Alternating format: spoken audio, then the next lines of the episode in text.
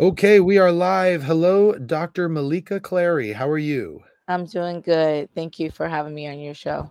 Well, I'm excited to have you on my show. So we talked a little bit off before I hit record here, and and uh, um, an agency contacted me about you, and also with Tiffany Rothman, who's the last person I spoke to, and I, and I just I'm so fascinated by this because uh, this podcast is all about human stories. And Mm. what's so interesting is I find out so many interesting things about people. Uh, the last one, it was so interesting to hear her mindset and just um, her go uh, her go getter attitude. And with you, I read your bio, I read your stuff, and I'm like, oh man, we have so much.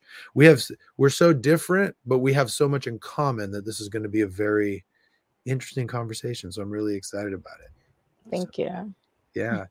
So um, you are a doctor in psychology. Is that right? Yes, clinical psychologist. Okay. And in in psychology, um, is there a specific um I don't I don't know what I would say like a, uh, uh, is there some sort of specific area of psychology that you tend to focus on when you do your clinical work? Uh, well, I like all. I mean, if you have anxiety or depression, I like to help you with that with psychotherapy. But I really do focus on relationships as well and Oh, family therapy. And those is the reason because I had a failed marriage. Mm, And, you know, to me, if I could try to explain some things, what you don't do or what you should not do in a relationship, um, maybe I can help put back a marriage or before you even get married and kind of think about it before you mm, even go down that route road. So. I really do want to like put relationships back. I f- I do focus on relationships. Do you tend to focus your your work with relationships on an individual or couples, or do you do It, both? I do both.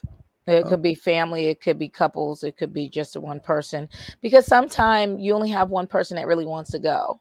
Yeah. And then if they see that person going to get therapy, then they may come along. But you want to get to know your client first, and then you can bring the couples in together. And sometimes it has to be separate. And it's just like that. So let me ask you a question on that because I had a I have a, another psychologist or well he's I, he, I would call him a marriage and family therapist I think um, who uh, deals specifically with personality disorders and kind of focuses on narcissism and he does couples therapy. Um, and one of the things that I found really interesting is when you learn about narcissism hmm you learn there's like there's the narcissist and then there's a term of reactive abuse and i and i had a really interesting conversation with him where i was like when a couple comes in how do you figure out who if if if there's one person who's the problem how do you figure that out when you meet them i mean does it take time do you do you as a clinical psychologist when you're when you're talking to a couple do you ever kind of like, okay, I can tell this guy is the issue, or oh, she's the issue, or is it more of they're both the issue? What do you think? Sometimes it's different. I mean, when you're talking to an individual, like I said, there might be a time that you would talk to the person who wants to pursue the therapy first. Mhm, and then later on you will bring the other person in or you talk to them separate before you bring them together because mm, there's always two sides to the story.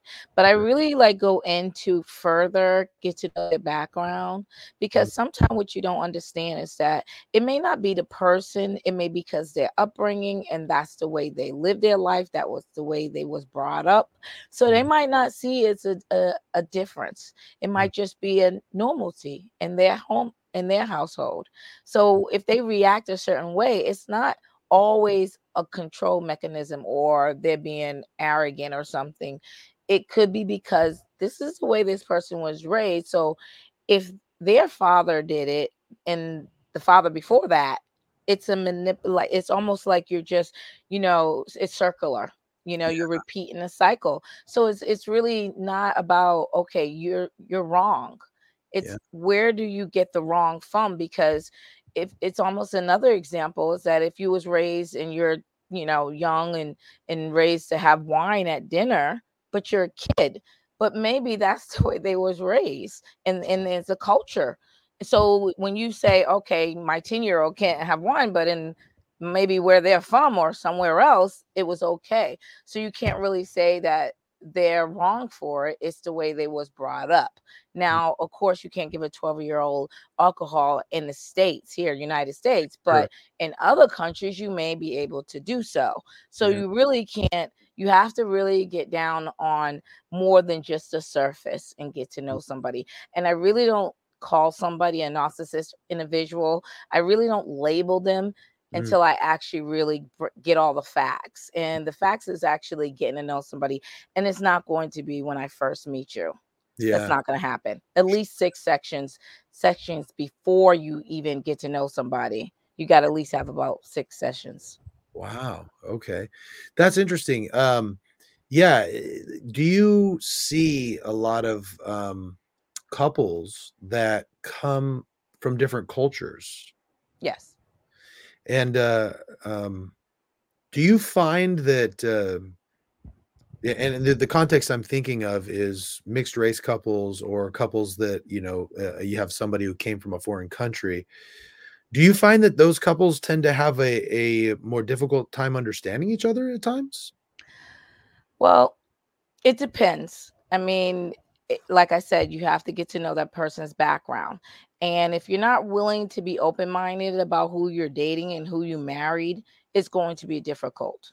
Mm, And if mm, you are starting today or you're thinking about marriage, then you need to understand how their intake on, let's say, for example, if you want a big wedding mhm, and the person's like, no, we don't really do that. We don't do weddings. We just go get married and there's not a wedding.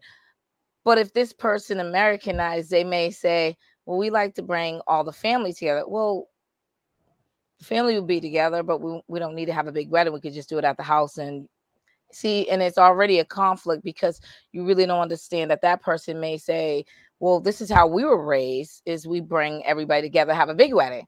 And this person's like, well, no, we don't do it that way. But what's a marriage? It's still called a marriage. And that's where the disconnect is. You got to understand who you're dealing with. So it's mainly do they know each other to even be going to get into a relationship?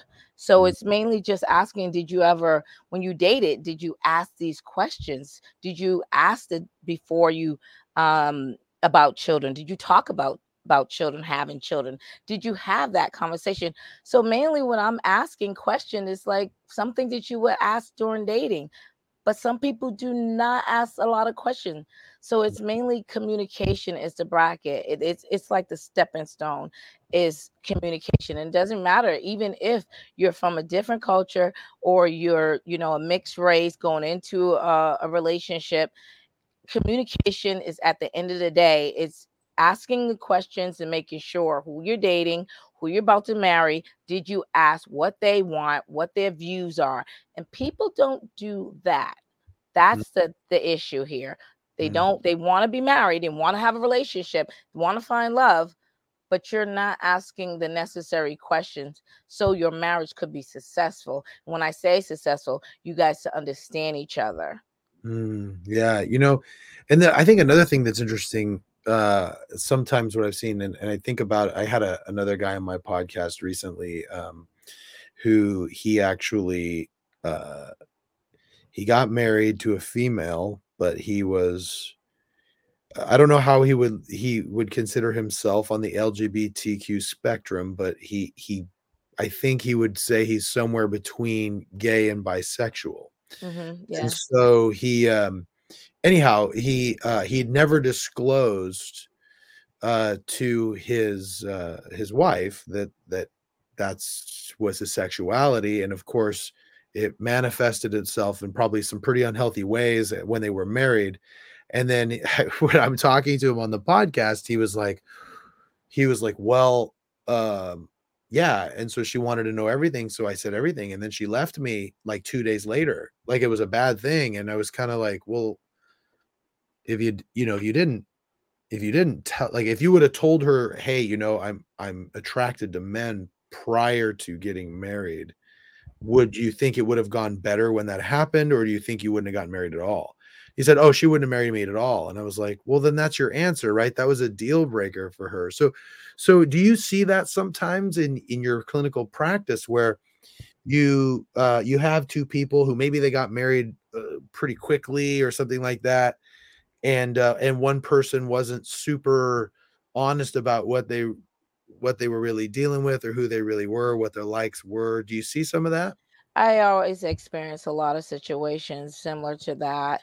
Mhm. Um, but at the end of the day, when I talk to my clients, it's always about did you ask about this person's need when you come when you start talking about sexuality? Did you Mm, explain that? mm, And most of the time, like I said, in in a lot of situations, is communication mm. if you never ask, you no one seems to gonna just voluntarily give you that information. sure So, and if and it it's almost like assumption because Mhm, you know you don't see the person with a male. You mhm. are in the relationship, but you don't see that person with a male. Like they're not showing attractive tendencies in front of you because you guys are together. So sure if it's a surprise for someone, it's because it wasn't displayed either yeah and and and there is situations that it's not displayed at the beginning yeah it's after five or seven years or mm. 10 years in a marriage that you decide you want to change your sexual orientation and you want to just you know you feel yourself attractive to males or attractive to females. Sure. and, you know male versus female both ways you know or i mean it's like that it could be that way too. It's not necessary at the beginning and i think sometime when i realize with some clients it's almost like trying something different after Mhm. being in a relationship for 15 years now i want to try something different. Sure. Now can we say that that's bisexual? Or can we just say that now you want to try something different? Is an experience. Sure. So you're like experimenting yeah. because you have some people that maybe if a, a you have a black couple i'm i'm okay with being with a black person. 10 years later you want a hispanic person.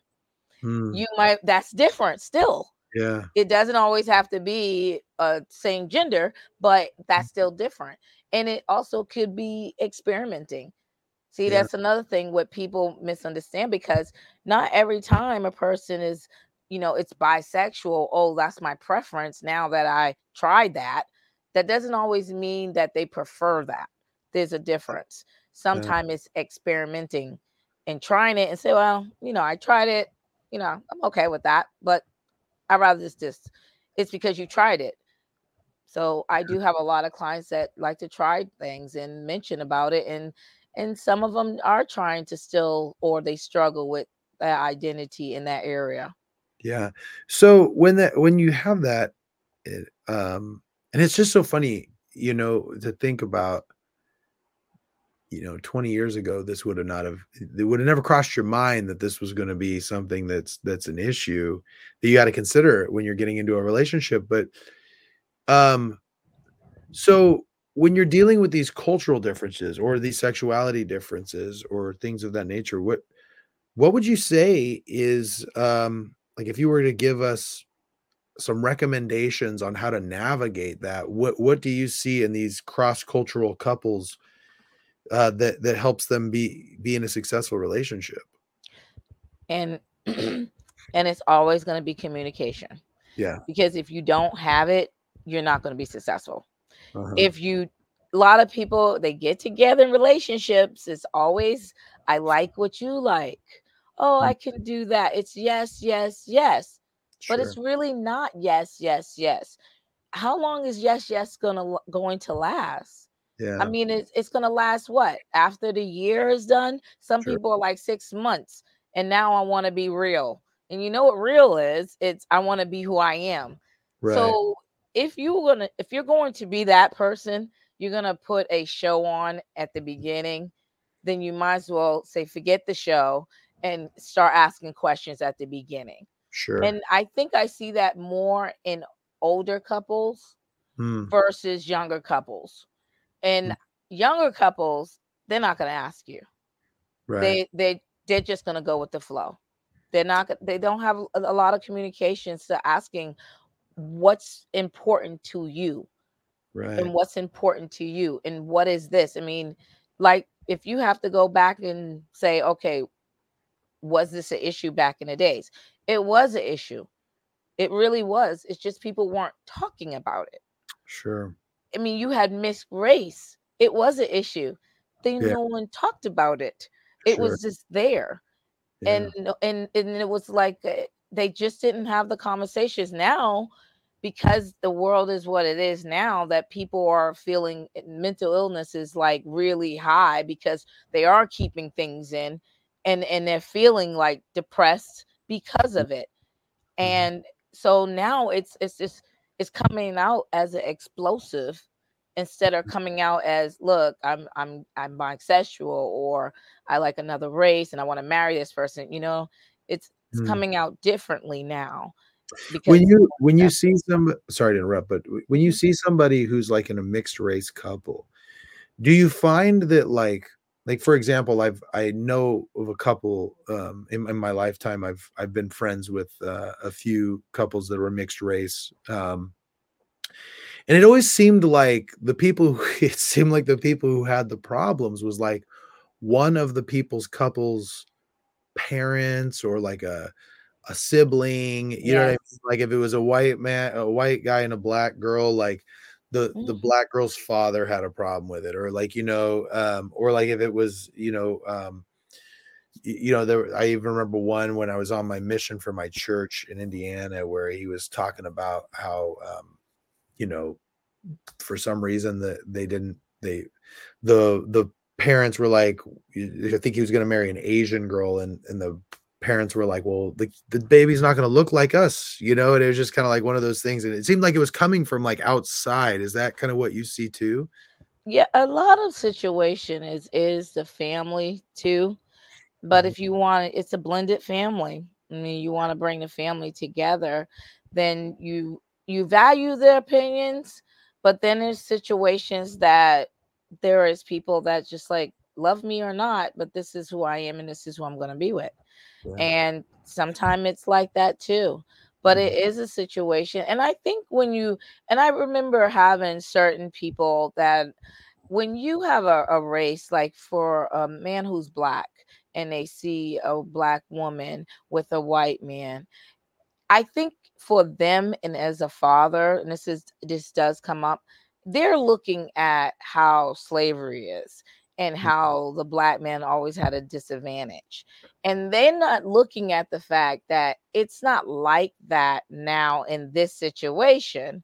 I mean they might say things are very similar yes but this is your child daughter being with this man and he didn't do that to her and mm. she's not his slave. This is a person he wants to marry.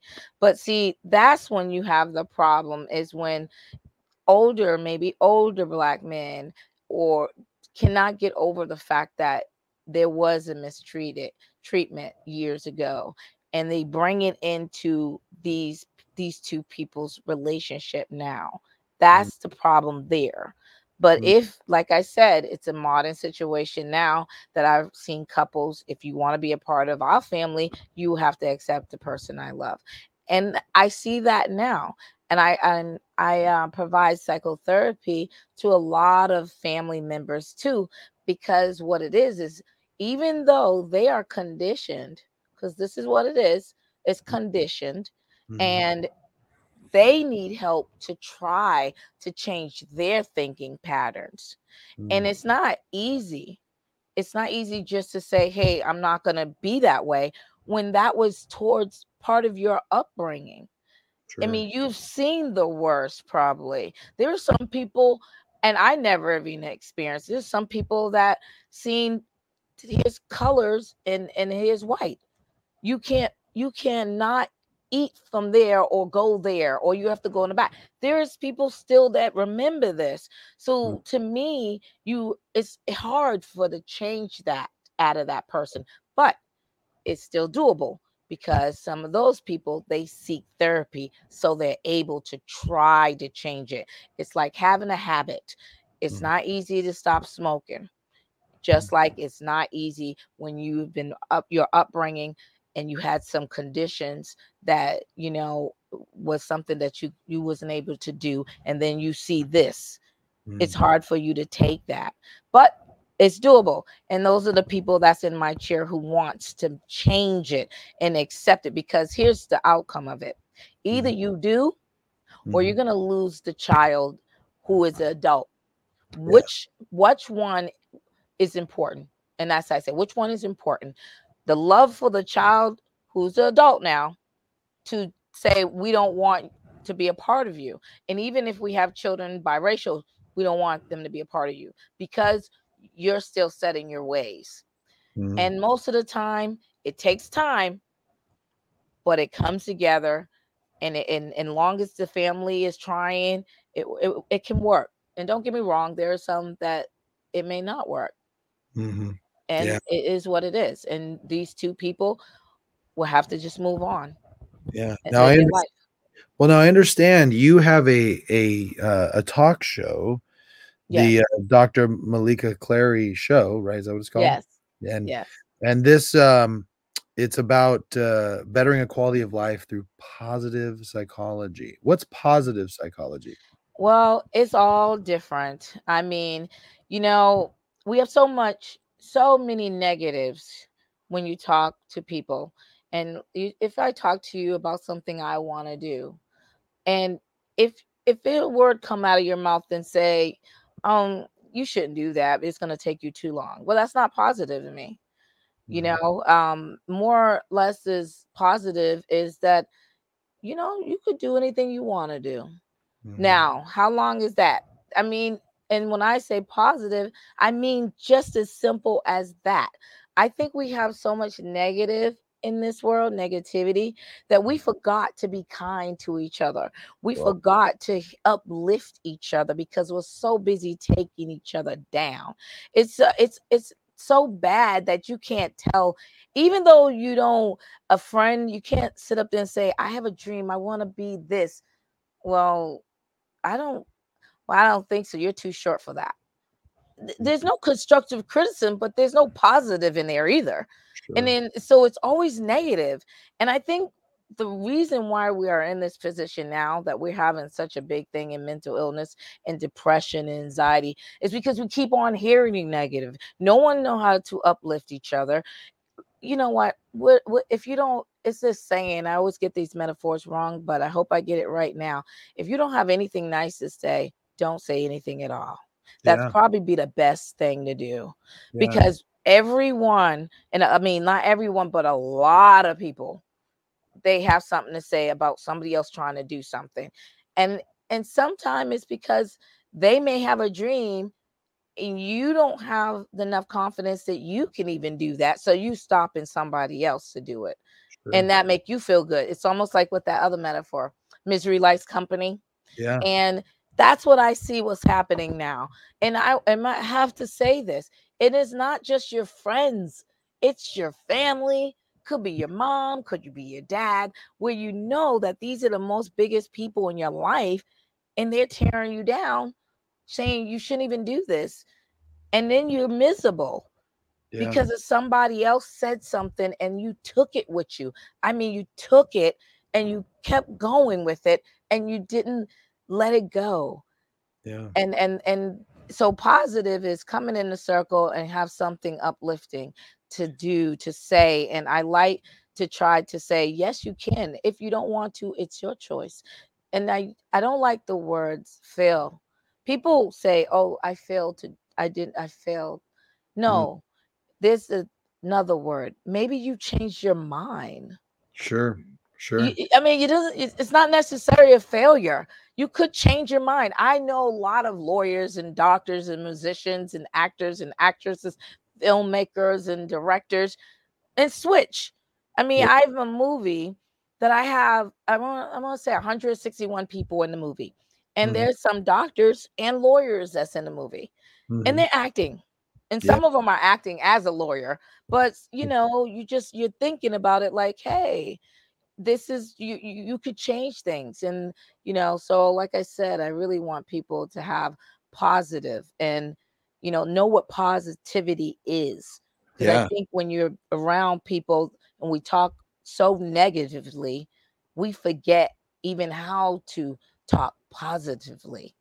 Yeah, well, it's interesting you bring that up. You know, I, I was just mentioning to you, I had Tiffany Rothman on uh uh my last podcast, and it was so funny because here this woman, it just it, it it actually was a big lesson to me on what you're saying. I, I call it positive mindset. You call it positive psychology. It's the same thing, but like, Mm-hmm. but she she comes from South Vietnam. Her dad is the last minister of defense in southern Vietnam before northern Vietnam took it over, which started the Vietnam War. He gets put in jail three times, sent to a, a concentration camp. So he sends her and her mom over to America. She doesn't speak English. She has a learning disability. She comes over here at 12 years old and it was just instilled in her that she has to get an education. So what does Mhm. she do? She goes and gets a psych. I think she calls it a psych D. It's like a PhD in psychology or something of that nature. Yes. And then she gets an MBA. And when I ask her, I ask her about it. I asked her, I said, "What do you think is your biggest failure?" And she's like, "Oh, I think my academics." And I'm like, "What do you mean?" And she goes, "Well, my uh, it just takes me a long time to learn learn some learn these things. Yeah. but but then eh, she I was like, "Well, how did you how did you accomplish these things in in academia?" And she's like, "Well, I I had to." Right? And and it was like, you know, it I, it was so interesting to me that mindset of I have to do it because I was sitting there thinking to myself, I was like, you know, if this woman came over here and never got a degree in anything, you know, just worked some menial job, you know, did those things, nobody would think anything different because it's like, well, what is she expect? What was she expected to do? She's got a learning disability. She doesn't speak English, all these things. But because in her mindset, it's something she had to do, there was no, there was no alternative. She accomplished amazing things considering, right?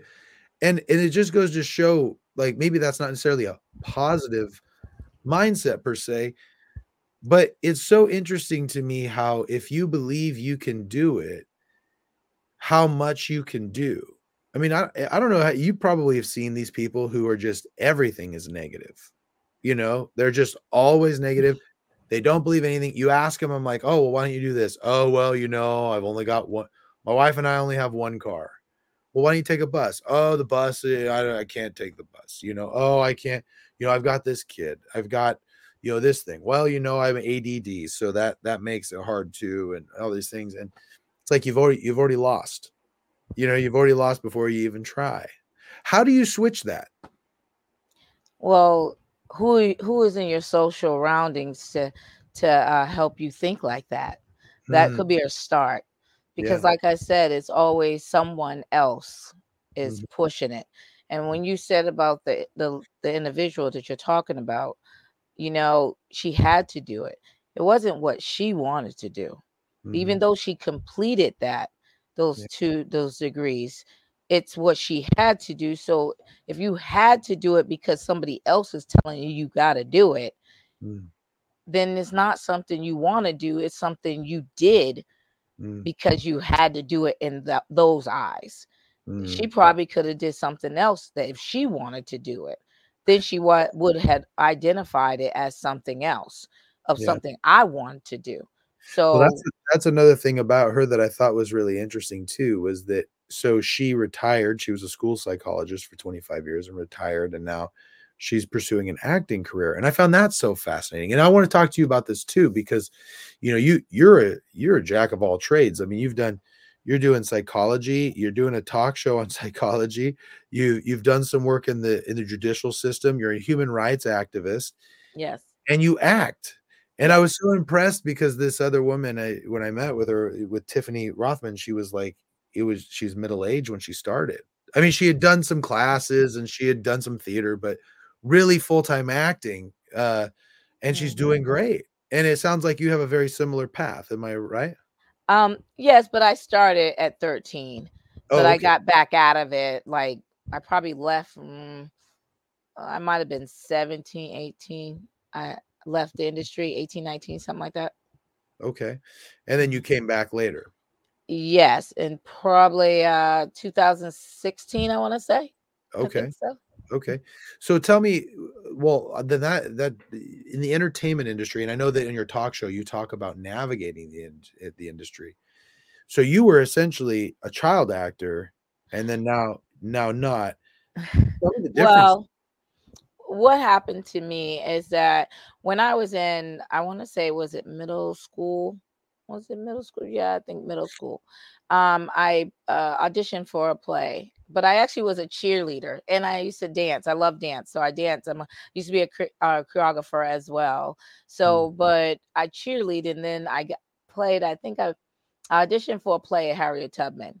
And mm. my director thought I was amazing and I end up doing very well. And she recommended me to go to some type of drama. It was like a drama course or something. And um, I went and I liked it. And I was like, oh, maybe, you know, I should do something like this. It wasn't nothing I went to school for or anything like that. I just went, did audition for recommendation of my director in the elementary. Yeah, it was middle school. And and from there, I just would go to New York because I'm from Boston. Mm-hmm. And um, I would just go audition in New York or any auditions in um, Boston, and I'll just do like modeling or something like because I model too, and do fashion shows and do like independent gigs or anything that I can get at that time. Mind you, I'm in my teens, so sure. I'm just trying to do whatever. But I believe I might have stopped like the early 20s, and I say mm-hmm. maybe 22. And the reason why I stopped is because even though I did shows, I used to do radio. I did a lot of things in my. Uh, they had some type of broadcast of students, and I did that. I mean, I did a lot of things even for a short amount of time. But what would happen when I had this other talk show? It was called Fat Video Vibe or Dialogue. I didn't like the fact that because of my looks and and you know being a female too, um at that time i'm i'm only speaking for myself because i am a female because it can happen to males too as we know because things are coming out now but i was more taking advantage so it's mm. like if you want to do this you do this and i mm. didn't want to sell my soul so i left the industry i mean it was happening too often. Either they I would they would take photos of me. I would get the, you know, the person who's doing the camera work will come on to me in different ways and want me to be more expressive. And I was just like, I'm expressive enough. I don't need you, you know, doing this and doing that. And it was just it was to a degree is it was happening too often that mm. I didn't like it. And I was just like, you know, if this is what it takes to do this, I don't want to do this. I don't feel like I have to sleep with somebody. Don't get me wrong. There's some people that is, is attracted to your director or your the producer. You know, the actress could be um, attracted to the manager, but this wasn't the case. I wasn't attracted to. This was just really you get me ahead of the game here and helping yeah. me along. And I didn't want to be that. I didn't want to get it that way. And mm-hmm. it's just something that just kept coming in, so I stopped. And wow. then um now, was that real quick before you go into the next part of that? Let me ask you, was that happening the whole time, or did you see that happening more as you kind of came of age in your 8, 16, 17, 18? Or was um, it the very beginning? It it was it was always there. I wow. it was just got worse. Yeah. It just got worse. And and you know, as I was developing, it just got worse. Yeah. Yeah. Mm-hmm.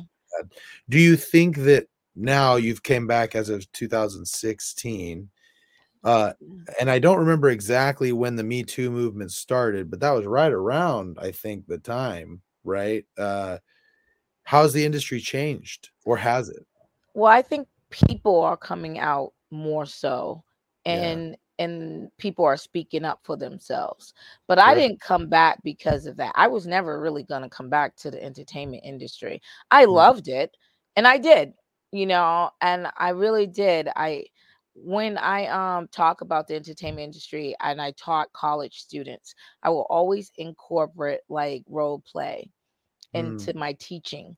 And all my students, they really didn't know I was an actress before, and they always, oh, you should be actress. When I kind of like, mm, yeah, I did that. Like, oh, I am actually, yeah, yeah, exactly. but they loved it. I always had a full. Attendance. So that because I brought life, like just role play on things that they want to do with their project, you know, and so it kind of made me miss it. But that's not the reason why I went back.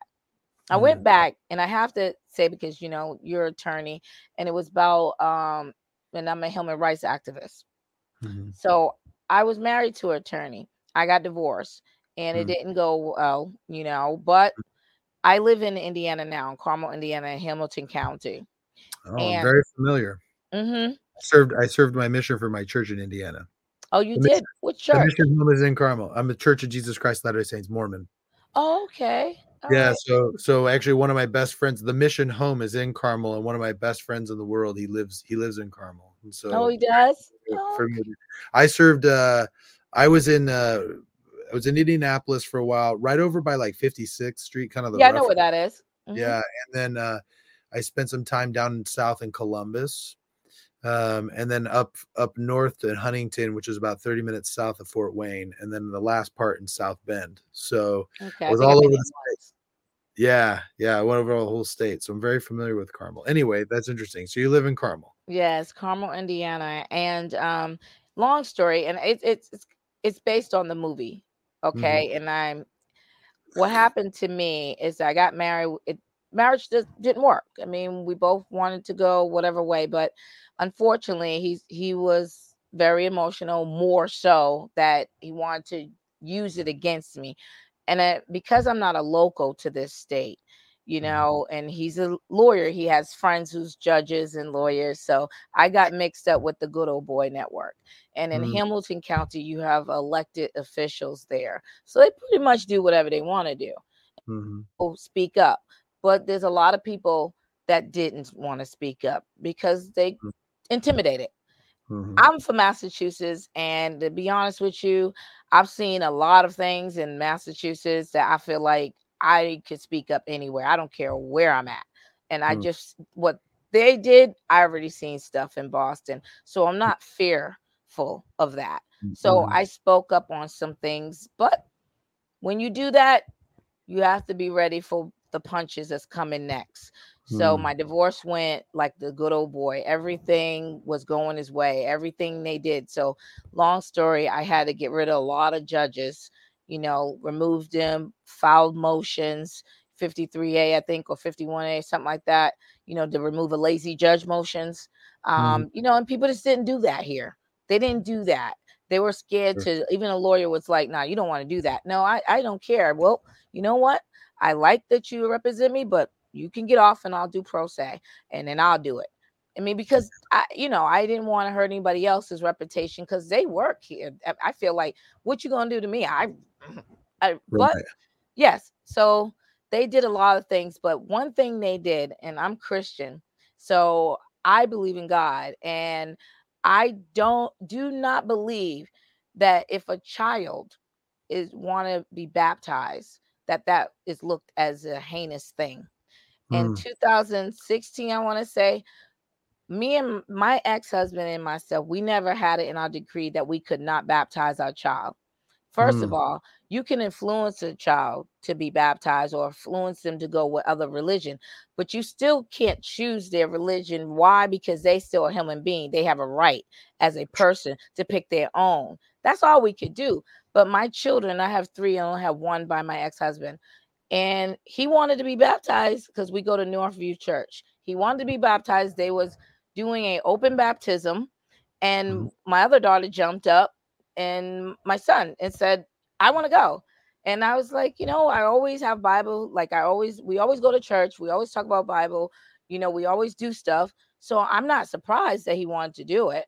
And I was okay with it. Go ahead. And he did. Now he might have just wanted to get dipped in the water. Right. still, he did it and it was great. Now my mm-hmm. other daughter didn't do it yet because I have three, but she did it the week after. She had to think about it.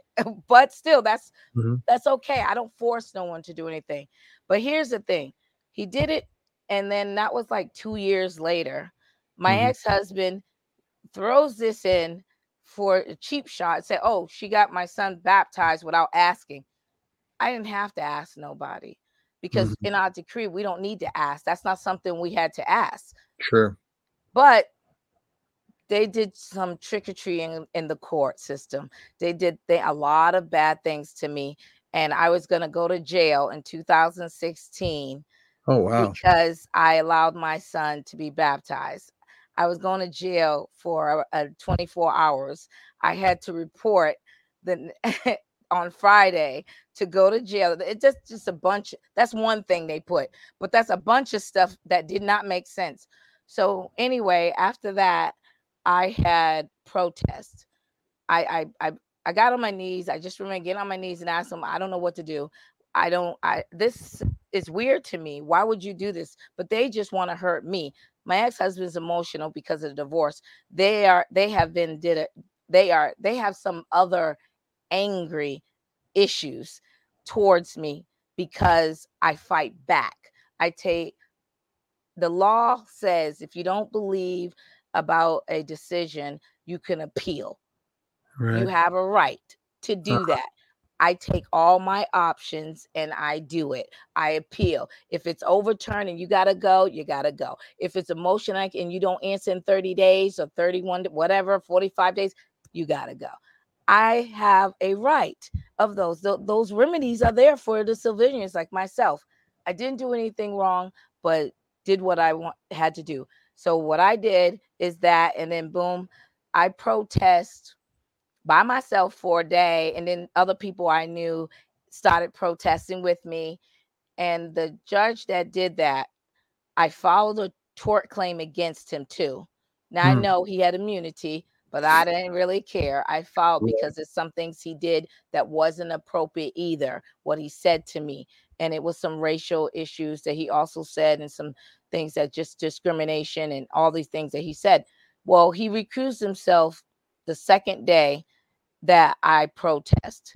And mm-hmm. then um, I didn't go to jail because I got rid of that judge or I removed him and got a special judge. And that situation was moot. Nobody mm. even did anything. So the special judge said, Well, I would never put somebody in jail for that. That didn't even happen. So it ended up being moot. I never went to jail. But I end up in Hamilton County, probably remove about, I don't know, four, five, six judges. I actually got a change of venue, which is very hard to get out of that county because it was so much bias and everything. And then um yeah. Sounds terrible. It is. And I made a movie about it. Yeah. So tell me what the movie's called. Three Corners of Deception. Ah, that's the one. Okay. And yes, uh, it is. And so you made that movie. And is that the one that you said there was uh, over 100 people in it with you? 161 people. Wow. Yes. You had doctors and lawyers in that movie. Doctors and lawyers and actors and actresses and engineers so, down the servers. so, so, three three corners of deception. Um, that it was a basically kind of a uh, based on the, your story of your divorce. It was based on it. Yes, it, it, it had the divorce and I want to say drama, romance, because mm-hmm. it didn't always. It wasn't always like that.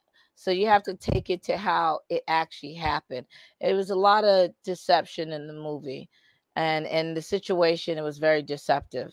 So mm-hmm. I didn't really camouflage how it really was, but as you know, the movie was two hours and 19 minutes, but you can't explain something that at that time probably was 10 years in. Sure. So there's no way you could do it in a two and a half hour movie. It's just not. It's interesting what you it's interesting what you brought up about racial bias in Indiana because I didn't realize um until I you know I'm, I'm from California so I didn't realize really how different it was in Indiana. That's the, I mean, the I believe, if I'm not mistaken, Indiana is the birthplace of the Ku Klux Klan. yes, know? I I didn't know that either. yeah. that. And, and I didn't really see how serious it was until I went to South Bend because when I was there, this is in 2001 that I um I moved to South Bend. I was there for about seven months. And when you get up there, um, first of all, it was like the dead of winter, and I remember go. I remember. I remember when I was transferred up there. I remember going to the place where I was going to transfer and or go to the place where I met up with the guy I was going to transfer in with, and they were like, "I don't know who you made angry to have to go up to South Bend in the in the dead of winter, but you're going to be cold," and it was. But uh, I, it was interesting to because everything kind of north of Notre Dame is very like rich, white, Catholic, you know, and then everything south is kind of like urban projects. You know what I mm-hmm. mean? And it's yeah. very segregated.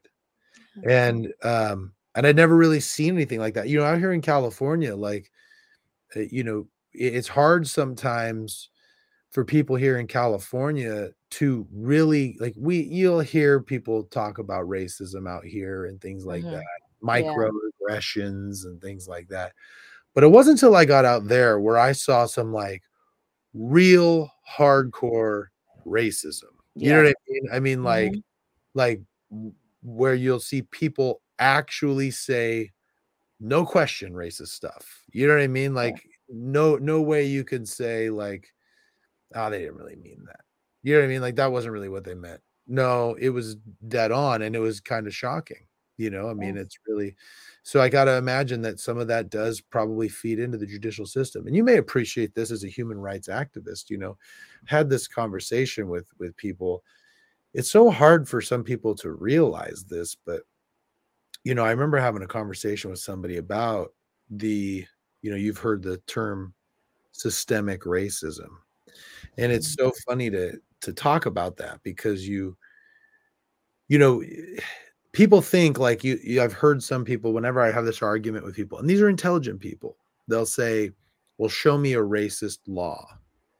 And they don't understand that that is just one of the three branches of government. You know, when you say, Mhm. like, where's the racist law? Well, sure, maybe Congress didn't pass a law that said a certain race isn't allowed the same opportunities or the they get harsher sentencing than a different race. Mhm.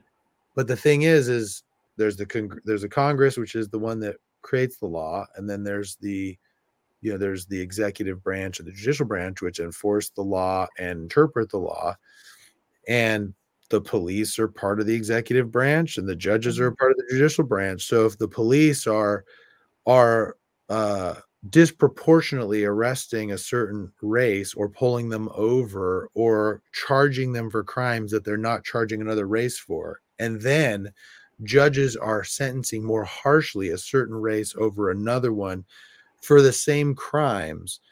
Yeah. Then, even if the law is not on its face racist, those are still parts of the system that is systemic and Mhm. and it's uh but it's interesting to hear that there be people out there who don't understand that now as a human rights activist what are the what are the uh the kind of where's your focus lie in human rights? Like is there some specific uh You know, it's mainly what I know of the law and what people are going through. Mhm, And it could be divorce, it mhm, could be, you know, um, labor law, it could mhm, be it could be any housing, it could be mhm, anything. If I have the knowledge, I'm going to help. Mhm. And that's basically what it is. so are you working with a specific um like group or is this just something you do freelance on your own Yeah, this is something that I I have a vari a lot of people that I know, like people reach out, you know, they're reaching out to me all the time and Mhm, it's from different areas. mhm, And um so I have a good network. So if I don't know something, I'll go ahead and, you know, go and type and figure who I know that might know more and start asking for the person that's asking and I would mhm, give them. Now if I know some constitutional rights or you know, you can do this. You know, it might be something about uh landlord or something, you know, you know, and they might not know their rights. Like, no, they have to go to court, they have to give you 14 days, they have to do this. And then and you know, that's another advocate way that I can help people because they don't know their rights. Or if it's contracts and you know the lemon law, or if you bought a vehicle and you pay a certain amount of money, they may not know about the lemon law. Not every state honors it, but there's some state a lot of states that do you know, if you pay over a thousand dollars, you know, stuff like that. Or I mean, it could be anything, anything that I know. And if I don't know, I'll research it. And if it's into entertainment or what you're supposed to get, you know, for a contract, or if it's it's anything, or working related, or if it's compensation or something, or even if it's um workman's comp or something that happened. You know, some people think that, oh, they got this doctor, I should go to theirs because they're saying it. No, you also could go to yours as well.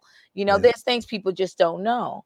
sure And so I help in a a lot of situations in every area, whatever I can. You know, like I said, if it's not something I I don't know, then I go research it and see who I know that they may know. it's funny what you bring up about people not knowing their rights. I was really surprised. I did an internship at a DA's office. I thought when I was in law school that I was gonna I was gonna be a prosecutor. That was what I thought I wanted to do. I, I really just wanted to do trial work. I knew I wanted to be in trial, and so and I just knew they did a ton of trials, and I thought put bad guys in jail. That's a win-win. But what I found so interesting was I don't know how many times we would get like a, you know, a, um, a report, you know, a police report on on an incident where a guy had drugs in his car or illegal guns in his car or something illegal going on in his car, and the cops pulled him over for a traffic stop, and the cops like, "Can I search your car?" And they're like, "Oh yeah," and then they find all this stuff, and I'm sitting there and I'm just like, "Okay." You know you got this stuff in your car. why are you letting them look through your car? Or for example, like a lot of people don't know this. Even if the police want to search your car because they're, you know, they can use this whole reasonable reasonable suspicion of a gun or something of that nature probable cause probable cause for to mm-hmm. think you have a mm-hmm. gun. That doesn't mean they get to search the trunk. You know what I mean? And it's like they need they a search warrant. Yeah, and so you sit there and and, and so I there were so many times where I would be like, I'd ask the defense attorney, I'd be like, why did the guy let the cops check the car? And they was intimidated. That's why. Yeah. And they just, I didn't know I could say no. Right. And I was just like, no. man, you know what I mean? Uh, but it, you see a lot of this those situations occur. I mm. mean, look what happens. I mean, you really think people are going to be easy to say yes? I mean, no. When you you're seeing something that's on social media that uh you know average civilians is getting beat up and killed i mean it's mm. scary i mean mm. it is scary mm-hmm. so i don't know if i'm more likely to say say no mm-hmm. because i don't know what this i don't know what people are doing and even to be on law enforcement i don't know their mindset Mm-hmm. I don't know if no is like, okay, well, we're getting in here now. Now you res- resist, and you don't know. So mm-hmm. I don't know if he did, if you know, no wasn't the best answer, even though he had all that stuff. But mm-hmm. I don't know if yes would have been no, you can't do that. And yes, I know my rights, mm-hmm. but couldn't he just detain him right there and say, okay, well, we're going to go to search warrant? There might be some 24 hour judges available and they can get one easy still because they are have those video ones that the judge could get a sign off on a search warrant. And I believe it, it you don't it, it don't have to be that long. Yeah. They could get one. I mean, it's just how quick they can get it, but I'm also certain they can get one. But yeah, it's an interesting it's it's an interesting dichotomy uh, uh, the whole the whole system is so interesting and and look there are i'm i'm not anti-police by any means i i do believe the police are important and i mm-hmm. and serve yes. important right i've uh, uh I've, I've, utilized their services mm, yes but it's but it's interesting when uh you know um you hear, you know, I, I remember hearing at the DA's office one time a cop saying something along the lines of, if you suspect somebody of doing something, you know, just just follow them in the, you know, follow them in the car for a little while. Eventually, they'll do something that you can pull them over for. And I just go, man, you know, like that mindset is pretty scary, right? Um, just uh, it's an interesting situation, and so so when when it you're uh, intimidating. That's what it is. Yeah. When you have a cop in back of you and you're like, oh my goodness. Some mm. people are intimidated to the fact, and not always the fact that they're doing something, just just like why is he in back there? I mean. I used to have racial profiling all the time. I always been racial profiled, always in Boston, and even when I came here, I did. And um, I think, and it's weird because can you real quick before you go on? Can you explain what you mean by you were racially profiled? Like you mean like it's they... the type of car you have, and they're oh. like looking at that shouldn't be you in the car. Oh, I see. Yes. So they never know, and it always seems to be like a big car or a very luxurious car, and and they would think that either male or somebody who's selling drugs or why what are you doing to have this type of car? I've been asked some really interesting things and Yeah. i've been stopped for really crazy that you don't even you wouldn't even think. It's like why did you stop me? There's Yeah. other ways to do that. I mean i think i and and i think this one is little funny but it is and is not i have to say here in indiana i did get stopped one time well i got stopped probably a couple of times but it wasn't it didn't plan into anything which is great because i talk and i'm like why one time I thought it was really interesting. I got stopped because the guy wanted to talk to me, but he flicked his lights on and I'm driving. And it's like, well, he stopped the vehicle and I felt like, why is this person flicking their lights? I don't think you could do that. Flick your lights on. And even if you're trying to talk to someone as a personal, well, Mhm. that's what he did. And I didn't know that. And I said, listen, I know you are racial profiling me. And this is exactly what I said to him. I know that's what you're doing. and he he mimicked me, but he's like, um, you know I'm doing that. And I said, yes, because my car could tell me how many miles I was going, and I have a little camera around here, and I know that's what you're doing. I'm from Boston, and I know what that's about. And I I think it's funny now because I actually is a good friend of mine, but but I did not know. That's a funny situation, but there's some other situations it's not that funny for other people. But in Yeah. Boston, I did get racial profiled, and it, some of it wasn't. Some of I had to go and take somebody to court and then do the eternal fears on them, and Yeah. you know got out of it that way with them. Sometimes it, it's really deep because I've heard, "Oh, I isn't this your your man car?" and this is exactly what the person said, and I'm like, "What? Why wouldn't it be not my car?" wouldn't it be your car? Yeah, you know, that's it's interesting. I've I've been in experiences where I I have been in a car that was pulled over with uh, with a group of of black men, and then I've been in a car without black men, and it Mhm. is a very different experience. It's Yes. it's interesting, you know, I share this I I don't think I've shared this on the podcast before, but I've shared it with a few friends. There was a time where I was driving to uh, from California to Wyoming, and so that's about a twelve-hour drive, and I was I started, uh, you know, I started in the mid-afternoon, so I wasn't gonna get there till about 2 in the morning, and, uh so I'm hauling. I mean, I'm hauling in my truck, and, you know, I'm going out to Wyoming, I'm a gun owner, I threw some guns in the car, I threw some, you know, bullets in the car, you know because wide open spaces out in Wyoming, you could shoot, you know, I have a I have a California I have a California legal, uh, uh, uh, rifle and and things like that that I was gonna take out there and shoot. Uh, and a crossbow. I have, like, all this stuff in my car, and I'm wearing a leather jacket with a shirt that just says I I have a wrestling friend, he calls himself the Handsome Devil, and his shirt says, "Devil may grind." It's got a big devil on the front. You know what I mean? And, uh, and I don't care because I'm just driving by myself, right, for, like, for 12 Yeah. hours, so I'm not, like, thinking anything. Well, it's about midnight, and I'm in the middle of somewhere in Idaho.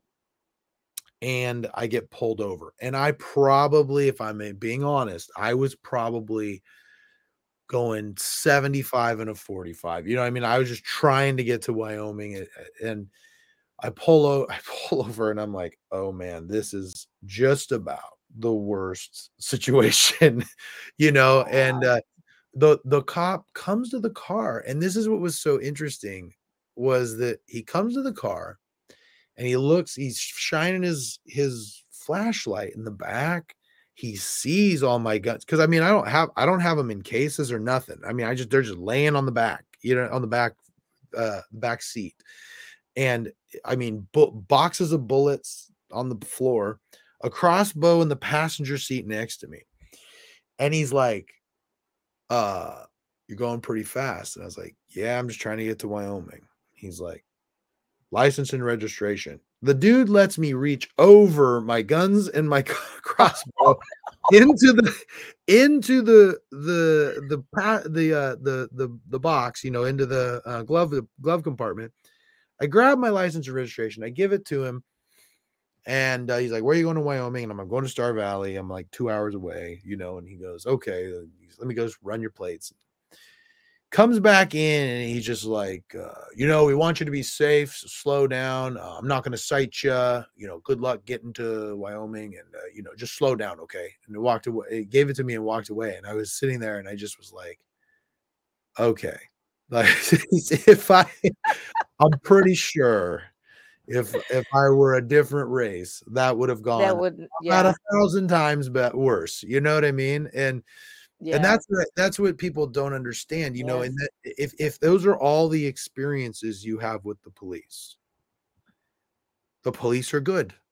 You know what I mean? It Yeah. and they are. In that circumstance, I was grateful. Mhm. Great experience, very nice. Could have cited me. You know what I mean? Yeah. And Mhm. didn't. Yes. Very I'm very grateful. That doesn't happen all the time. And I've and I've an it doesn't. experience where everyone had, you know, like I said, and with a with some with some uh some black guys from my basketball team, we get pulled over, you know, everyone out of the car, Mhm. you know what I mean? Searching the car, searching us, you know, for a minor traffic stop. And Yeah. it's it's a different experience, you know? Yeah.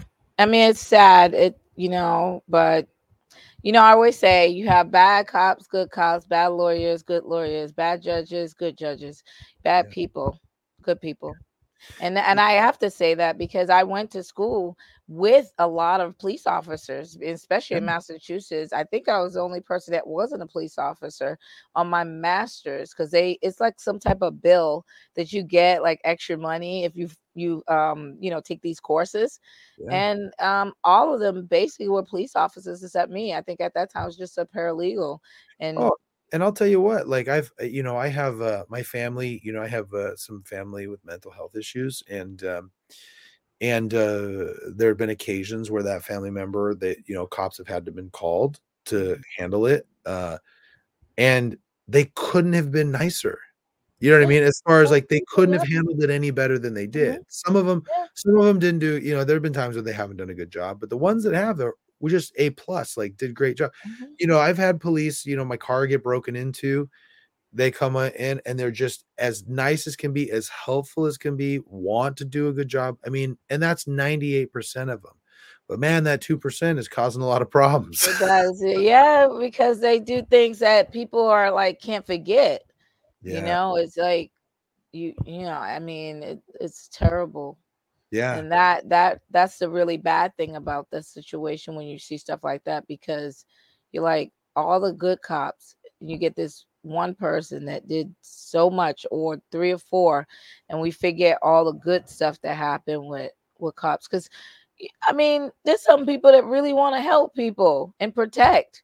Yeah. And then you got other officers that do other things and they take their power differently.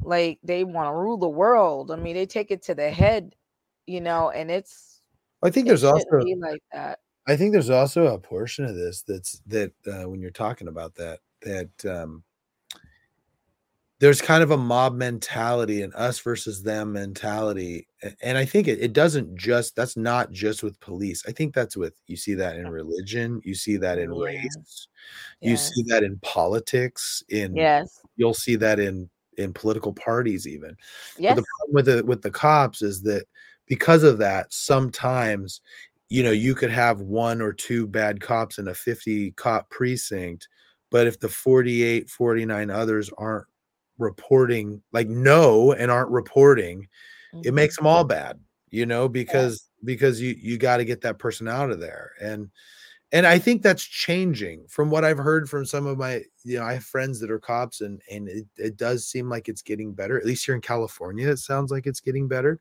um but uh but you know um it's it's a rough deal. Now uh so so talk to me more about some of the projects you've done in the arts Um, well, I did the movie Three Corners of Deception, and I've been in other people's movies, just some extra work um, with Oprah, uh, The Residents. Um, what is it? Martin Luther King, I think, is a series that's coming out. I was in that. Mm. Uh, there's several other things, and Aretha Franklin um, series. I've been in that. I mean, I did a lot of extra work or some on independent movies that I've been into as well Mhm. and um what else? I'm actually currently working on the Boston Girls. That's mm. the movie I yeah, it's copyright, so I can actually say what it is. But the Boston Girls is based on true events, and it's it's something originates with me, my upbringing, what I went through.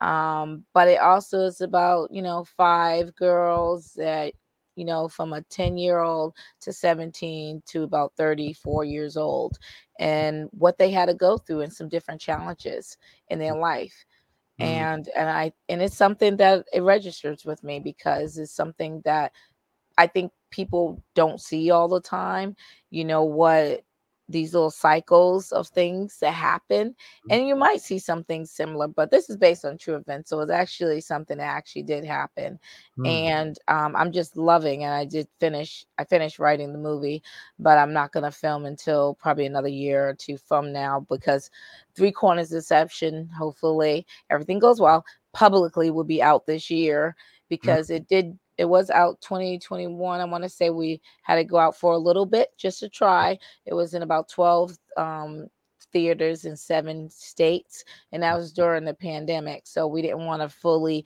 release everything until after that. But the calling is calling. So so we're just looking at what TV networks that we actually gonna let it go publicly this year and then everyone could see the movie. That's um, awesome. Mm-hmm. So we're still working with that. Yeah. Now tell me, I'm I'm fascinated with the process. I mean, you actually you actually made you created this movie and made it. Is that right? Yes. Yeah. So t- tell me about walk me through that process from conception to putting it on paper to actually getting it made. How does that work? You know, I, I have to say, um, I'm an amateur. because I didn't know what I was doing. Yeah. Um, not putting the movie together. Writing, yes, know how to write, but I started writing maybe in 2012, but it wasn't really going to be a movie.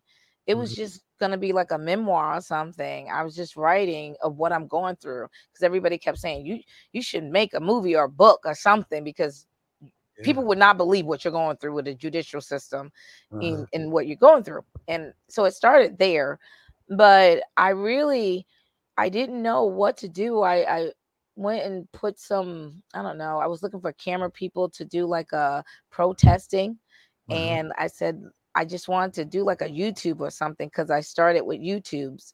Um, I have a YouTube channel and I started talking about what was going on with me and what was happening in the judicial system. And I would go get the CDs because you can always ask for the CDs of the hearing, and I would play them on my YouTube channel and say, Hey, you think this is right? Look what happened. You see the lying they're doing? And mm-hmm. look what they did. This is not legal, you guys. And it was just being they banned that because of me now. You can't do that. well, they they were doing some really bad stuff to me and yeah. they didn't think it was gonna come to light. But when I was doing that, I started thinking, I don't know, should I do like a movie or something? And I started, I spoke to um uh is um Lance Laconi, he's a producer. And I talked to him and he said, maybe you should get back into it. Mm. I don't know if I should get back into acting and stuff. And that's when I didn't really think about getting into it. And then I said, well, let me see. I don't know. People were reaching out. And I said, you know what? I'll I'll try something. I went to New York. I did audition, got got the gig, and then I started getting more of the gigs and started doing auditions, and that's what really opened the door for me getting it back into it, and then concentrating on what I was doing. Because one thing I didn't like about the industry, you're always at their calling, mm. and I wanted to be empowered, and I didn't want to be you know, somebody that was taking power from me. So mm. I said, you know what, I could probably do this movie. And then I spoke to Lance and he was like, we can do it. Let's try to do something. And he's not about, you know, knowing what to do. I would had to do all the research. He would just find the funding to try to help. Mm. And that's what basically he did. And then the manager, which a couple of the um uh, managers or executives and they were helping and doing whatever and i just said hey i just want to act in the movie. So i did everything with hiring um, um, camera people. I mean i did everything in that way and it just started coming together. Don't it wasn't something that i knew what i was doing it was something that i was just doing and seeing if it's gonna work. Making writing a movie and then putting it to life, you bringing it to life, should I say, and just getting actors. And I knew the story. I knew what happened. I knew I knew how it should be displayed. So it was good to me to audition these people because I knew the characters of those people. So mm. that was the easy part. It wasn't easy just to act in my own movie and be and play myself because at that time that's not who I was anymore. Sure. It was 10 years ago at that time. I wasn't at that mindset. Sure. And those feelings I had to bring. So that was difficult for me to do because people say, oh, you can play yourself. It's not always the case because your mindset was different then. And now you're like, okay, so I got to be angry and and broken down because at that time I was very broken. Mentally mm. and physically and drawn you know just it was it was just a, a very dark time for me I but bet. I mean, enough research and getting to know people and talking and speaking to camera people and speaking, um, you know, about cameras and learning about cameras and asking and getting a, a, a, a unity together. It could be done. And it was an, an editor, a cinematography person. I went through three of them, and my ride or die person is Will Garth, and um, he's my DP. I think he just saved me because he's a very patient person when you he um, teaches you how to do something and we edited together i mean this wasn't something that we went in the studio did we did this in in my home and so wow. we just yeah we put everything together like i said we we did everything and then there's people that we outsource and we got to know in california or you know they would tell me oh you should go these people and we'll go for that person because it's an independent movie so there's a lot of mistakes we made but could they be fixed we did the best we could on our very first feature film and if you read anything or did any research you know there was some critics and one thing I can say, but some of them critics they say, how can you uh, criticize something that's based on true events? But I'm a critic and I'm just gonna criticize, but this is a pretty darn good piece for someone who just first made a movie and yeah. did not know. Yeah. So, well, that's the thing, right? Like there's there are so many people. I what I admire about your story here is is that you know, there's a lot of people who, well, I don't know how to make a movie, so I'm not going to do it. And you had this idea concept mm-hmm. for a long time, but like sometimes you just got to do it and learn on the fly. I'm sure if you made another movie, you'd do it a completely different way than you did. Yes. But but absolutely. Yeah, yeah. But but you did it, and now so tell me the process of getting it you actually it was played in theaters. Yes it was in seven 12 theaters in seven states i actually did a tour. So, so i actually did i went to all, all these uh, theaters so who set that up and how did you get that all squared away? I i did cold calling to everybody. Oh, yes so i called the theaters and started asking who's the booking person and mm-hmm. it took a minute I mean, just one thing. I mean, I'm good in telehealth. I mean, you know, like uh, not telehealth, but telemarketing, I want to say. And um, so I know how to speak to people and try to get to the main person. So I had that experience just in sales. And basically, right. that's what that is. I mean, yeah. at the end of the day, it's still business. You know, mm-hmm. you got the money to put the movie in the theater or not.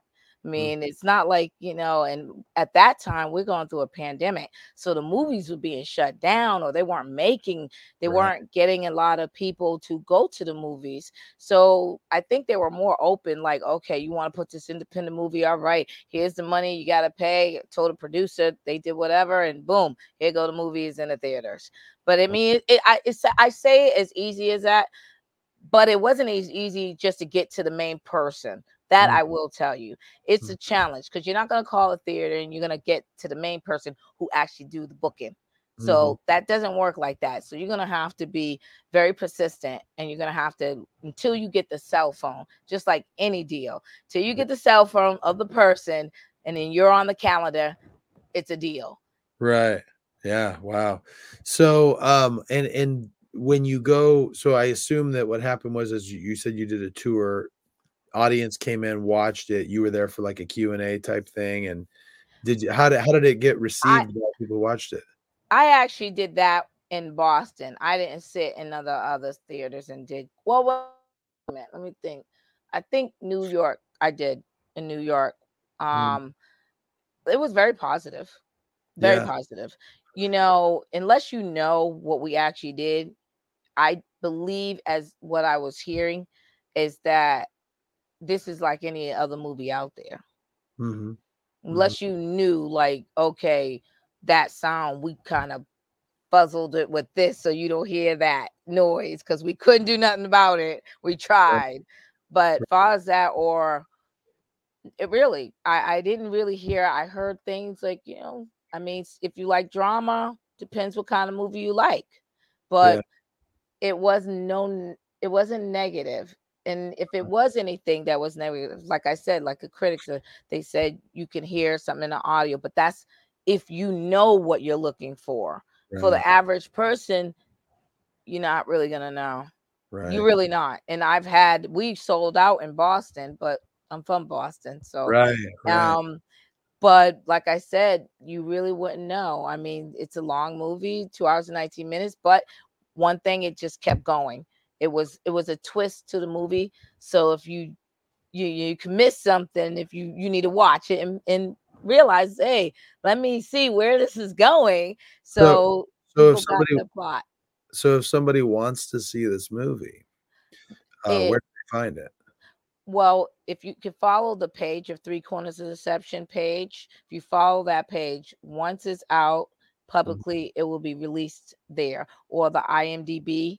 Or mm-hmm. uh, just Google Dr. Maleeka Clary or mm-hmm. I mention it on Dr. Maleeka Clary's show. I'm on 30 platforms with the show itself. So I will be broadcasting wherever and it'll be commercials. It'll be the whole nine of people will be able to find this movie once it's out publicly or what awesome. network is actually playing it. Awesome. And then you are now you're you're in the uh, making the process of making the Boston Girls movie, right? Once this is out publicly, then we will figure out how that, but we did finish the script. So, yeah. Awesome. Awesome. So, um, tell me if you, what is your goal in the uh, entertainment industry? Do you have a specific goal in mind, or are you just going with the flow? You know, I do this because I like to show your voice is very important. Mm-hmm. I want to change something. Any movie or anything I do, it has something to do with social change or impact. Mm-hmm. And that's what I'm using my platform for. Mm-hmm. I'm using that for that. It's I'm not looking into the money because first of all, I, I don't make money doing none of this stuff. Mm-hmm. That's not what my goal is. Okay. My goal is to change something. If it's something I've been through or what I'm doing or what you going through in your life and you can get something out of it, then I'm helping somebody. That's yeah. what I'm about. And especially Dr. Maleeka Clary show with the positive psychology and you know that right there because it's not just it's it's not just you know clinical psychology i mean it's not just clinical psychologists on it it will also be lawyers and everybody else actors and what they go through as a person mm. and to explain to people that these are people and they've been through challenges but they still stayed here in this world and I want to help people because one thing about what I went through and how I developed this movie, most people would not be able to handle that mentally. Oh yeah. I was at my breaking point several times. Several yeah. times, but I like I said I'm a spiritual person and I had to find my belief system when there's no human flesh that can help you because first they don't even understand what you're going through and yeah. how can they help you so god has helped me through it and and so showing people what i went through and i'm still standing here and i'm still yeah. trying to educate and help people don't pull don't don't stop don't yeah. don't check out you know what i mean? And that's the main thing that i why i do what i do. So i want people to understand that don't do not give up in that way you know? And if you feel like that you can reach out to dr maleeka clary because i will try to my best to help you or who can help you or whatever situation. My story is about helping people deal with challenges in their life either through film in the entertainment industry or by psychology and that's why i do what i do yeah you know uh, i think that there's definitely the world needs more of that. You know, I I know I've I've had um challenges in my life that have been pretty significant. And uh and I shared this uh, I've shared this on a few podcasts now, you know, um you know, I don't I don't share publicly some of the issues that that I and my family have had to go through, my kids have had to go through, which has been it's been rough. Um but is simultaneously while some of the worst things that could possibly happen have happened i've had some of the most the greatest successes at the exact same time mm-hmm. and that's just simply because uh, it, it, i always some people think it's more compli it's too it's too simple to say this it's more complicated but it's really not in the morning when you wake up like for me um you know, I go to the gym at five in the morning. I I you know get my kids to school. I go to I go to I go to uh, I go to to work as an attorney. I do this podcast. I've done pro wrestling. I do, you know, I've I I do a lot. I'm busy all the time.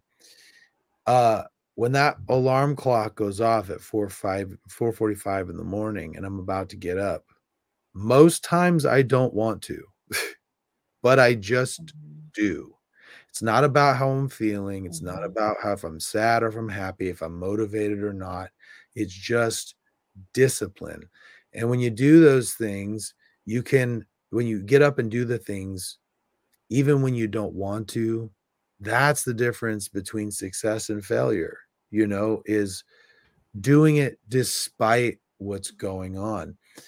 And I think when you, what's another thing I would say is that uh I I for whatever reason, um, I don't know if I if this is just God has put this in my path or what, but for whatever reason, I tend to get a phone call when someone's dealing with some of the issues you've mentioned here. You know, they're they're having a crisis, a faith crisis of some sort, or uh, you know, they're having a problem in their marriage. They're about, you know, they're, they're on the verge of divorce or they're getting divorced or something of that nature.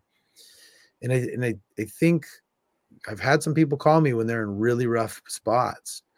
And I think it's really important for people to remember that uh, you shouldn't forget the serious hole you would leave on this planet and in the people you love if you were to leave you know or if you were to if you were to give up um, we all benefit when people stay choose to keep moving forward and try to live their life to their best potential and we fall a little bit farther away from a successful world when people stop doing that you know mm-hmm. and uh and so i'm really grateful that you um, have made it your life's work to not seek after the money which isn't going to help you anyway trust me i've that's another thing that's really funny. You know, I, I, I shared this. I don't think I shared this on air.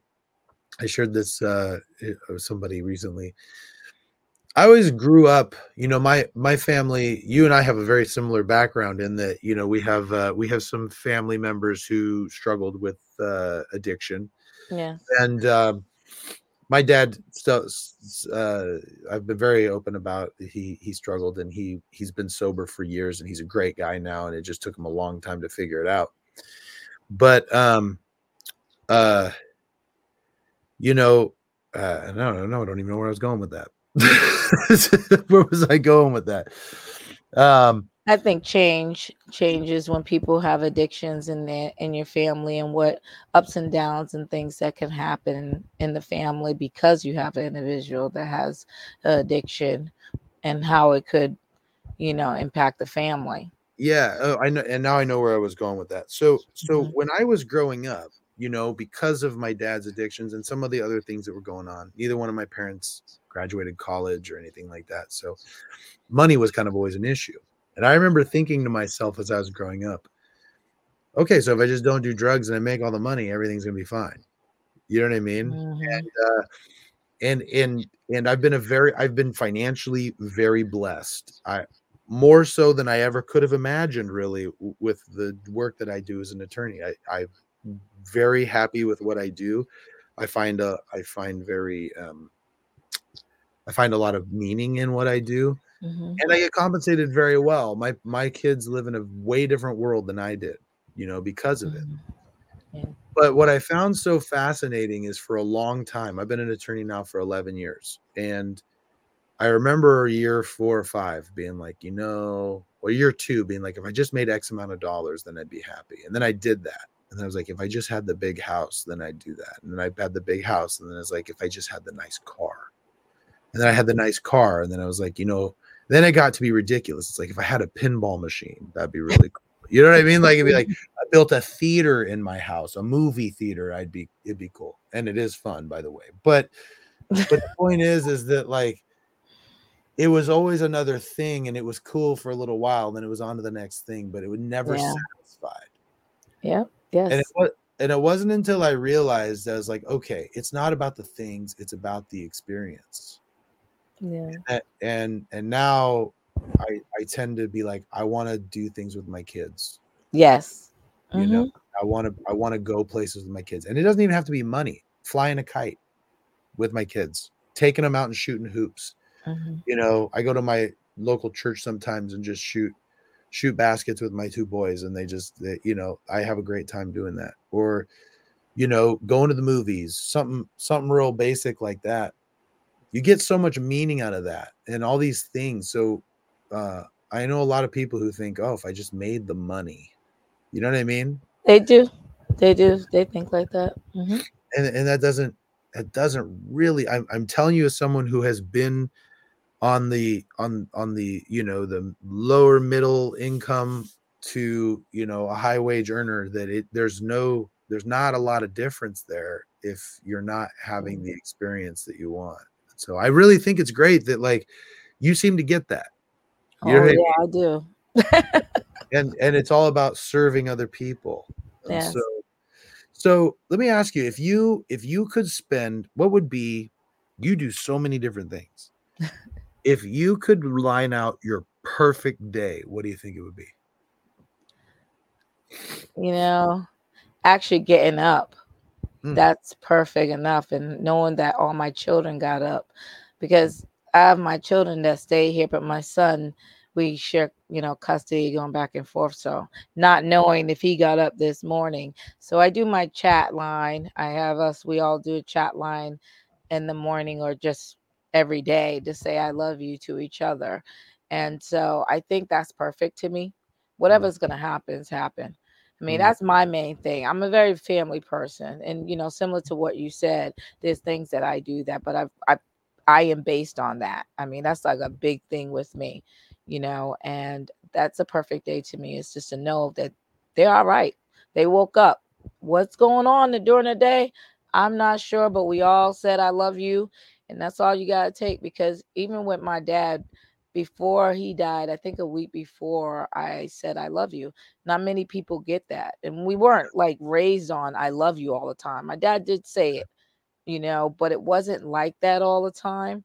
Back then i mean parents wasn't raising your kids say i love you and doing all that so i changed that dynamics with my family and some Yeah. people are still stuck in those conditions because it just wasn't something was done. So to me a perfect day is getting up and being able to say that and knowing I heard I love you and every one of us on that chat line my children said I love you to each other and that's perfect to me. Anything else? I really it's just whatever happens that day is what happens that day but that's a perfect day to me. Oh that's awesome that's so great you know i ask everybody there's a few questions i ask everybody on a podcast and i want to ask you the first thing would be what would you say if you could pick one thing was your your most uh, your biggest success in life is having all my children and was able to see them, you know, form out like that kind of perfect to me. That was my biggest accomplishment because you know it could have went different ways, but they were healthy and they were okay, and and I I prayed about that. I mean, I didn't do anything for it not to be, but you know, in life, sometimes when you have children, they're either planned or not planned, but you want children, but sometimes it may not be a, a, a, greatest setting, but you did what you did to have the child. So you just hope that they're healthy and they're okay. And I think yeah. that's the biggest accomplishment to me is yeah. that I actually had three healthy children. No, that's great. So you said you're like, oh, failure. You don't like the word failure, but I'm going to ask no. you, what, mm-hmm. what would you say if I ask the question, what would you say was your biggest failure and what did you learn from it? Well, I think when I said to you, I had a failed marriage, hmm. that to me is not a failure. It was a failed marriage because no matter how you look at it, it takes two to dance. Mm-hmm. And either I acknowledge what I did wrong, not sure, can't speak about what that person did wrong, but it still didn't work. Mm-hmm. So it was a failed marriage. And sure. so I'm not, I mean, that's the only thing that I think that I failed at because I had to have another person help. Mm. And because that other person didn't help to stay, mm. then it, it, it basically failed for us. Yeah. Now I cannot say I can it won't fail again when I remarry. Mm. No, but what I learned from it is that two people, no matter how you look at it, if you have a religion, you guys should seek the same. Mm-hmm. I mean, or at least be open minded for the other person. Like, if I'm going to marry somebody, my belief system with them, they got to be on the same level. You got to believe in God, Jesus. You got to believe in it. You got to mm-hmm. be spiritual. You you got to believe in what I'm believing. Because yeah. if that's at the beginning, we're gonna go different directions. Yeah. We're already we're already going different directions then. And yeah. and I think that's what something that you know going forward, I gotta I have to make sure that we're on the same system. And if we're not, then we need not to be together. We have to be on the same system because we have to be able to seek more than just the human flesh when we can't see each other. Yeah. That's interesting. You know, my parents, so my parents were a mixed religion uh, marriage when they got married. So my dad was Jewish, my mom was Mormon. And uh, it did create some conflict for a while. My dad eventually did convert. So he's yeah, he's a Christian, a Mormon mm-hmm.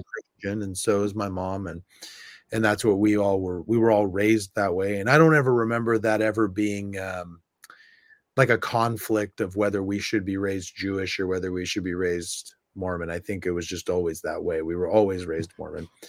But um but it you know my mom would agree with you even to this point. They're still together. They've been together over 40 years and mm-hmm. uh but I think my mom would tell somebody no, you want to marry someone with the same faith just because yeah. it, it does create problems. Now, here's the thing that I also find really interesting, and something I've learned over the course of my time.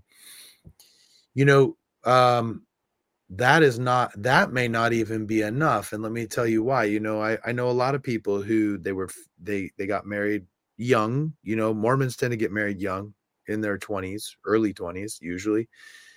Well, if all you have at that time is a physical attraction and a spiritual attraction.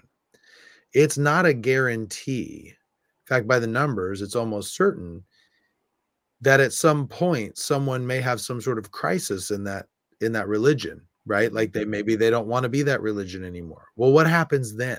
If you don't have other stuff in common, if you don't have other things that you can go on, what happens if because listen, I you know you're in your you're different you don't look the same in your in your 40s and 50s that you do in your 20s so the physical mm-hmm. attraction is going to change if the religious attraction changes what else do you have you know mm-hmm. it's a, it's yeah. an interesting it's an interesting dichotomy there to to figure that out but but see this is the thing about it what i really mean is that the human flesh we argue we tend to argue we bicker we fight right we have to sit back And this is what I mean by failed is that we as human beings together need to take it from us and give it to our faith. Oh yeah. Yeah. Because sure.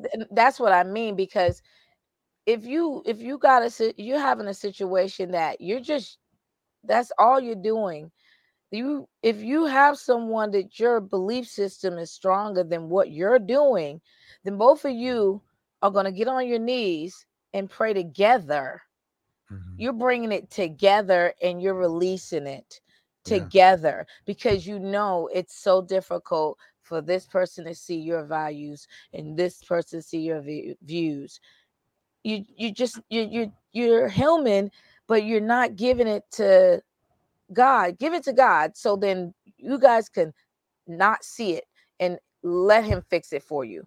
That's what I mean. Yeah. I need that. You know, that's who I'm gonna marry because yeah. I'm gonna argue. You're gonna argue. We're sure. gonna see things differently. But if we take it from us and we pray about it and get on our knees together, that's what I don't have. That's yeah. what I mean. That's like that's something that you don't get all the time. Yeah, and and true. you know what I mean. And that's what I'm saying. Okay, we got we got we we're gonna stay together because we took it from us, and we both are on our knees praying. God help us both, so yeah. we can see this and give us the strength, and we're doing it together. Yeah, that yeah. Mm-hmm. No, that's that's, that's huge. Right I can tell you that's huge when you when you're on the same page in your religion. Um, it's it's hard to break that it's hard to break that and and the cool thing about the beauty of the christian religion mm-hmm. uh, whatever christian denomination you are the concept of atonement the concept that that you can make a mistake and through jesus's sacrifice you That's can right. be forgiven and not only be forgiven but if there's something you've done that you can't repay that through that atonement it can be healed is a beautiful concept that would help anyone in marriage uh, if you have faith in it. And so that's that's awesome. Last, last question i want to ask you. Mm. this is a question i ask everybody. You're you know someday down the road um you're going to pass away and there's going to be a funeral and when you have your funeral there'll be a eulogy. Uh what would be the one thing you hope someone would say in your eulogy about you? Oh, she loved helping people. She loved people. Yeah. That's one thing about her. She always wanted to change something. Mm-hmm. Always and I and you know it's interesting that you said that because I did speak on about someone, a couple people, and I talked about some of my relatives have died over the years. And I said it's what you leave, it's what people think of you, how you leave it. Mm-hmm. And if you are mean, negative individual, that's probably going to come out. Yeah. If you're a person who was all selfish and you was money hungry, didn't really care about anybody, that's probably going to come out.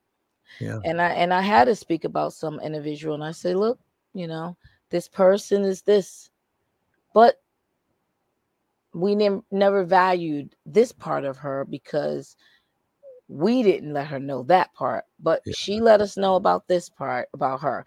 That's the expression she left. That's the, I mean, the impression. So to me, it is about how you live your life here, is what will someone say about you. And to me, always willing to help somebody, always will, and family was always first to her, always.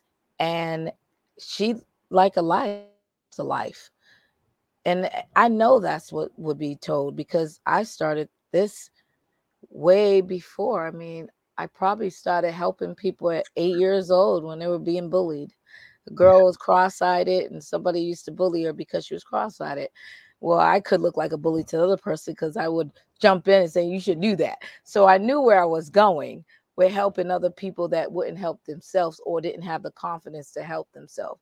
And I think I was told by several of my family members, you need to stop doing that. Something's going to happen to you because you always helping somebody. But you know what? That that that's just part of it, you know? I mean, and so I think that's what actually I don't think. I actually know that people will say that about me. So. Good. Well, that's awesome. Well, Dr. Maleeka Clary, it's been a pleasure to talk to you. It's been amazing, and um, I definitely where where can we find your talk show? Oh, Dr. Maleeka Clary show on the Bold and Brave TV network. I'm on Spotify, Apple, I think it's podcast, Apple Podcasts, yep. um, iHeart, um, Amazon Fire. Um, you could just Google me. I'm mm. on 30 platforms international uh, around the world Facebook, Twitter, uh, Instagram. I mean, or go to my website, Dr. Maleeka Clary. Um, dot com or just Wikipedia me. I mean, it's yeah. it's there. Yeah, it's it's all over there. well, awesome. Well, I'm looking forward to when um three degrees of uh, deception. Is that what it's called? Three degrees. Uh, three corners of three corners of deception. It's all good. yeah, when three corners of deception comes out, I'm I'm looking forward to seeing it. Thank and you. Uh, um, when you get your um, when you get Boston Girls ready to go, you know, let's have you back. Let's talk about it. Let's get it ready. Oh we'll, yes, we'll it for you. I, would love to hear follow your work and see how it goes. And I'm going to definitely be uh, watching the yeah. Dr. Maleeka Clary show and and uh, I love all the all the positive mindset stuff. It's so important. Thank it really you. is. And so I'm I'm glad you're doing that work. Uh, this is the part where I tell everybody if you've made it this far into my into the the episode, subscribe uh, we got a lot of cool things coming up. Um, you know, uh, we, we've got we've got a lot of people set that are going to be really interesting. Um, so keep following and and Dr. Maleeka Clary, I really appreciate you being a part of the process. So thank, thank you. you. All right. We'll, we'll talk to you later. All right.